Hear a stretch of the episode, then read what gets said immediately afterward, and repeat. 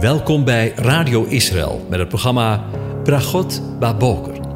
Een kort ochtendprogramma waarin een gedeelte uit de Bijbel wordt gelezen en besproken. Met Bragot Baboker wensen onze luisteraars zegeningen in de ochtend. Presentator is Kees van de Vlist.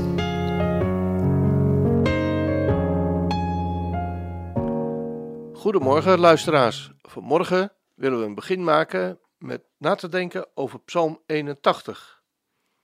Ik lees het aan u voor. Feestlied en klaagzang. Voor de koorleider op de Gittit, een psalm van Asaf. Zing vrolijk voor God, onze kracht. Juich voor de God van Jacob. Hef psalmgezang aan en laat de tamboerijn horen. De lieflijke harp met de luid. Blaas op de bezuin bij de nieuwe maan, bij volle maan op onze feestdag. Want dit is een verordening in Israël, een bepaling van de God van Jacob. Hij heeft deze ingesteld tot een getuigenis in Jozef, nadat hij opgetrokken was tegen het land in Egypte. Daar, zei Israël, heb ik een taal gehoord die ik niet verstond. Ik heb de last van zijn schouder weggenomen. Zijn handen hebben de mannen losgelaten. In de benauwdheid riep ik u en ik redde u. Ik antwoordde uit de schuilplaats van de donder. Ik beproefde u bij het water van Meriba. Mijn volk, zei ik, luister, en ik zal onder u getuigen. Israël, als u naar mij luisterde, er mag onder u geen andere God zijn. U mag zich voor geen vreemde God neerbuigen. Ik ben de Heere, uw God, die u uit het Egypteland leidde. Doe uw mond wijd open en ik zal hem vervullen. Maar mijn volk heeft naar mijn stem niet geluisterd. Israël is tegenover mij onwillig geweest. Daarom gaf ik hen over aan hun verharde hart, zodat zij in hun eigen opvattingen voortgingen. Och, had mijn volk naar mij geluisterd, was Israël in mijn wegen gegaan. In korte tijd zou ik hun vijanden onderworpen hebben en mijn hand gekeerd hebben tegen de tegenstanders. Wie de Heere haatte, zouden zich geveinsd aan hem onderworpen hebben, maar hun tijd zou voor eeuwig geweest zijn. Hij zou de beste tarwe te eten geven. Ja, ik zou u verzadigd hebben met honing uit de rots. Tot zover. Over tienduizend redenen tot dankbaarheid gesproken. Vandaag willen we een start gaan maken met uh, na te denken over het vervolg van Psalm 94. En dat is Psalm 81. Want, zoals we al eerder besproken hebben, geeft de Mishnah aan dat de Levieten in de tempel de volgende psalmen zongen op de zeven dagen van de week. Op de eerste dag, de zondag, psalm 24 en op de maandag, psalm 48. Op de dinsdag, psalm 94 en op de donderdag, psalm 81. En op de vrijdag, psalm 93. En tenslotte op de laatste dag, de zevende dag, Shabbat, psalm 92. De Mishnah is een verzameling Joodse mondelinge wetten en tradities, die Gods geschreven wet aanvult en interpreteert, vooral de wet van Mozes. En dan staan we nu stil bij Psalm 81. In de Talmud staat Psalm 81 geschikt is voor de vijfde dag. Op de vijfde dag dat de schepping werden de vogels en de vissen geschapen die vrolijkheid naar de wereld brengen. Wanneer de mensen het grote aantal bontgekleurde vissen en vogels aanschouwen, zijn ze onder de indruk van de enorme scheppende kracht van God. Om uiting te geven aan hun gevoelens willen zij met lofzang God prijzen. Verder lezen we daar: Een ieder die geboren is op de vijfde dag van de week zal een vriendelijk mens zijn, die geluk en goedheid deelt met anderen omdat de vissen en de vogels op deze dag geschapen zijn.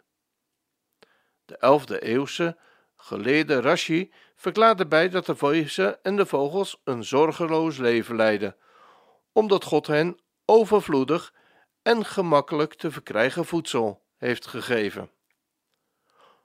Opent uw mond, eis van mij vrijmoedig, op mijn trouwverbond. Bekende woorden, niet waar? Misschien is dit psalmversje ook bij jou het eerste versje dat je leerde. Wist je trouwens dat Psalm 81 in de Joodse traditie van ouds een nieuwjaarpsalm is? Op de eerste Tisri, volgens het Oude Testament de gebruikelijke telling, de zevende maand, lezen zij deze psalm. De psalm valt in twee gedeelten uiteen. Het eerste gedeelte, vers 2 tot en met 8, is een lofzang, waarin nadrukkelijk gesproken wordt van het feest ter ere van de nieuwe, volle maan, waarvan in deze psalm gezongen wordt. Het tweede gedeelte, vanaf vers 9, is meer een vermanend, berispend gedeelte. Volgens het opschrift is de bekende opzangmeester Asaf de dichter van deze psalm. Opvallend is ook het duidelijk historisch karakter. Het tweede dat opvalt is dat de Heere zelf spreekt door de mond van de dichter. We zien Asaf hier dus niet alleen als psalmdichter, maar ook als ziener, profeet. Lees 2 Koningen 29 vers 30 maar eens, door wie de Heere spreekt op een zeer indringende wijze. De tempelzang nam een voorname plaats in onder Israël. Bij de Joden was een soort ritmisch spreekgezang in gebruik, een soort wisselgesprek tussen het koor en de gemeente, of het volk, of tussen twee koren. De opperzangmeester moest aan het geheel de leiding geven. Vaak werd het samengestroomde volk bij het gezang van de tempel betrokken door het zich telkens herhalende refrein te zingen. In Jeremia 33 lezen we een prachtige belofte van de Heere God zelf. Zo zegt de Heere, in deze plaats waarvan u zegt, zij ligt verwoest, zodat er geen mens en geen dier meer is, in de steden van Juda en op de straten van Jeruzalem, die zo verwoest zijn dat er geen mens, geen inwoner en geen dier meer in te vinden is, zal weer gehoord worden de stem van vreugde, de stem van blijdschap, de stem van de bruidegom en de stem van de bruid, de stem van hen die zeggen: Loof de Heere van de legermachten, want de Heere is goed, want zijn goede tierenheid is voor eeuwig. En de stem van hen die in het huis van de Heere een lofoffer brengen. Ik zal namelijk een omkeer brengen in de gevangenschap van het land, zodat het weer wordt zoals vroeger, zegt de Heere. Eeuwenlang heeft Jeruzalem bij wijze van spreken verwoest gelegen en maakte zich niemand druk over Jeruzalem. Was er, zoals in de tekst staat, geen mens, geen inwoner en geen dier meer te vinden.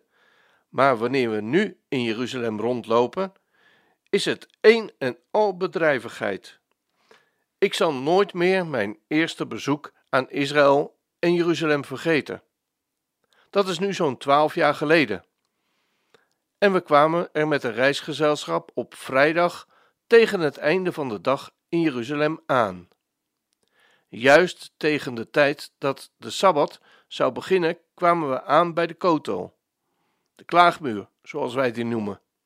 De plaats waar, we, waar met name de orthodoxe Joden op vrijdagavond zich verzamelen om hun gebeden te gaan opzeggen en de Shabbat te gaan begroeten.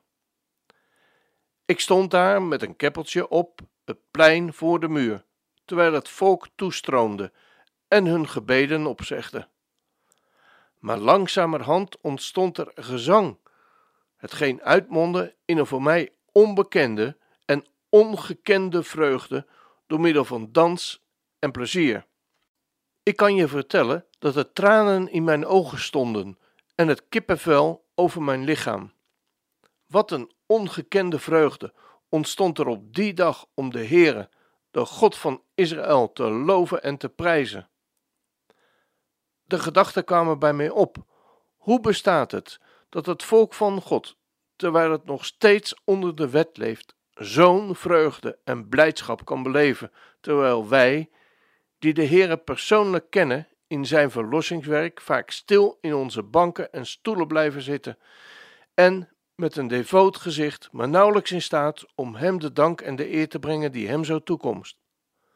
Wat zouden wij een vreugde en blijdschap moeten uiten uit dankbaarheid voor hem die ons gered heeft. Ja, ik weet het. Wij zijn Nederlanders. En van oorzien niet zo'n uitbundig volkje. En het Calvinisme van doe maar gewoon, dan doe je al gek genoeg, zit er diep in. Maar tegelijkertijd wordt in dit verband David nogal eens aangehaald, die danste voor de ark. En de enige die hem daarvoor veroordeelde, was zijn vrouw, niet de Heere. Mag ik je vandaag een goede raad meegeven? Spreek onder elkaar met psalmen, lofzangen en geestelijke liederen en zing voor de Heere en loof hem in je hart. Is iemand onder u in lijden? Laat hij bidden. Heeft hij goede moed? Laat hij lof zingen, zegt Jacobus 5 vers 13. En laat de vrede van God heersen in uw harten, wat u ook één lichaam geroepen bent. En wees dankbaar. Laat het woord van Christus in rijke mate in u wonen, in alle wijsheid. Onderwijs elkaar en wijs elkaar terecht met psalmen, lofzangen en geestelijke liederen. Zing voor de Heere met dank in uw hart en alles wat u doet met woorden of met daden, doe dat alles in de naam van de Heer Jezus, terwijl u God en de Vader dankt door Hem. We lezen dat in Colossense 3, vers 15 tot en met 17. Want laten we eerlijk zijn, we hebben tienduizend redenen om Hem te loven en te prijzen. De zon komt op, maakt de morgen wakker. Mijn dag begint met een lied voor U. Heer, wat er ook gebeurt en wat er mij ook mag overkomen, laat mij nog zingen als de avond valt. Loof de Heer, o mijn ziel. O mijn ziel, prijs nu zijn heilige naam. Met meer passie dan ooit. O mijn ziel, verheerlijk zijn heilige naam. Heer, vol geduld toont ons u uw liefde. Uw naam is groot en uw hart is zacht. Van al uw goedheid wil ik blijven zingen, tienduizend redenen tot dankbaarheid. En op die dag, als mijn kracht vermindert, mijn adem stokt en mijn einde komt, zal toch mijn ziel uw loflied blijven zingen, tienduizend jaar en tot in eeuwigheid. Laten we samen luisteren naar dit mooie lied.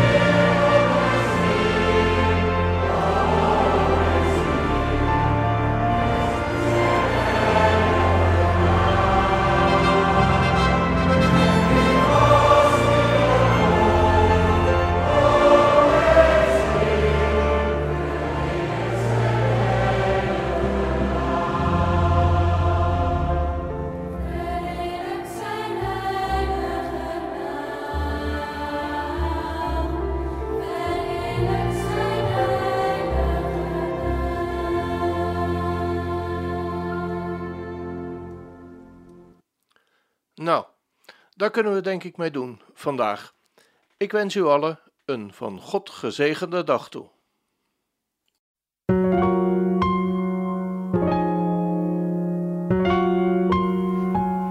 U hebt geluisterd naar het programma Bragot Baboker.